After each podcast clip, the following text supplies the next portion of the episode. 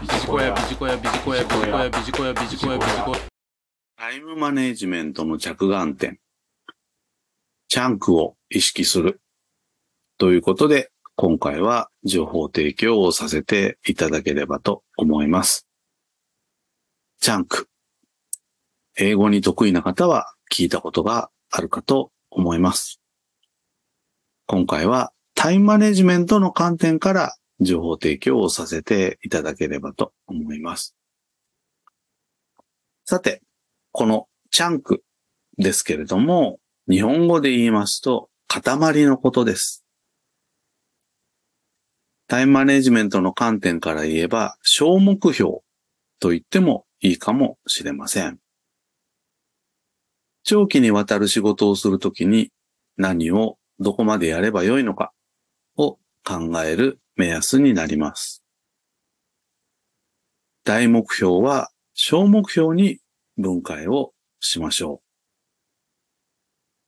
小目標の達成を積み重ねると大目標がおのずと達成されます。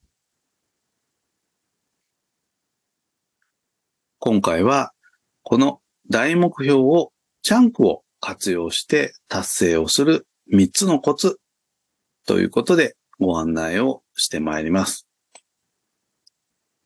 一つ目、大目標を具体的に設定をする。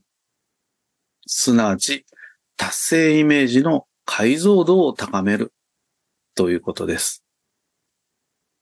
一般的にはビジョンと呼ばれているものと同じイメージを持っていただいて構わないと思います。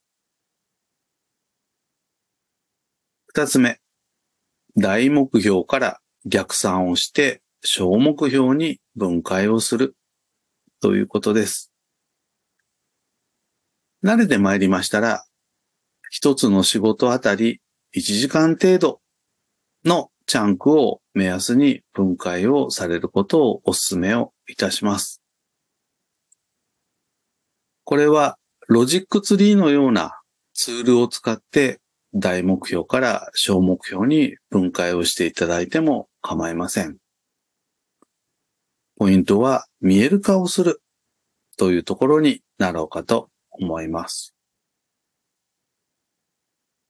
最後に三つ目ですけれども、出来上がった小目標、すなわちチャンクをスケジューラーに落とし込みます。そして一つずつ着実に実行をするということです。そうすることで目の前のチャンク、小目標を着実に実行をすれば結果的におのずと大目標が達成できるという仕組みが作り上げられるということでございます。最後にまとめになりますけれども、千里の道も一歩より。タイムマネジメントはセルフマネジメントと言い換えてもよろしいかと思いますが、このセルフマネジメントはマネジメントの基本中の基本です。より早く成功体験を積むことがマネジメントの強みになります。ぜひ、このチャンクの観点を使って大目標を達成をしていきましょう。以上、タイムマネジメントの着眼点、チャンクを意識するということで情報提供をさせていただきました。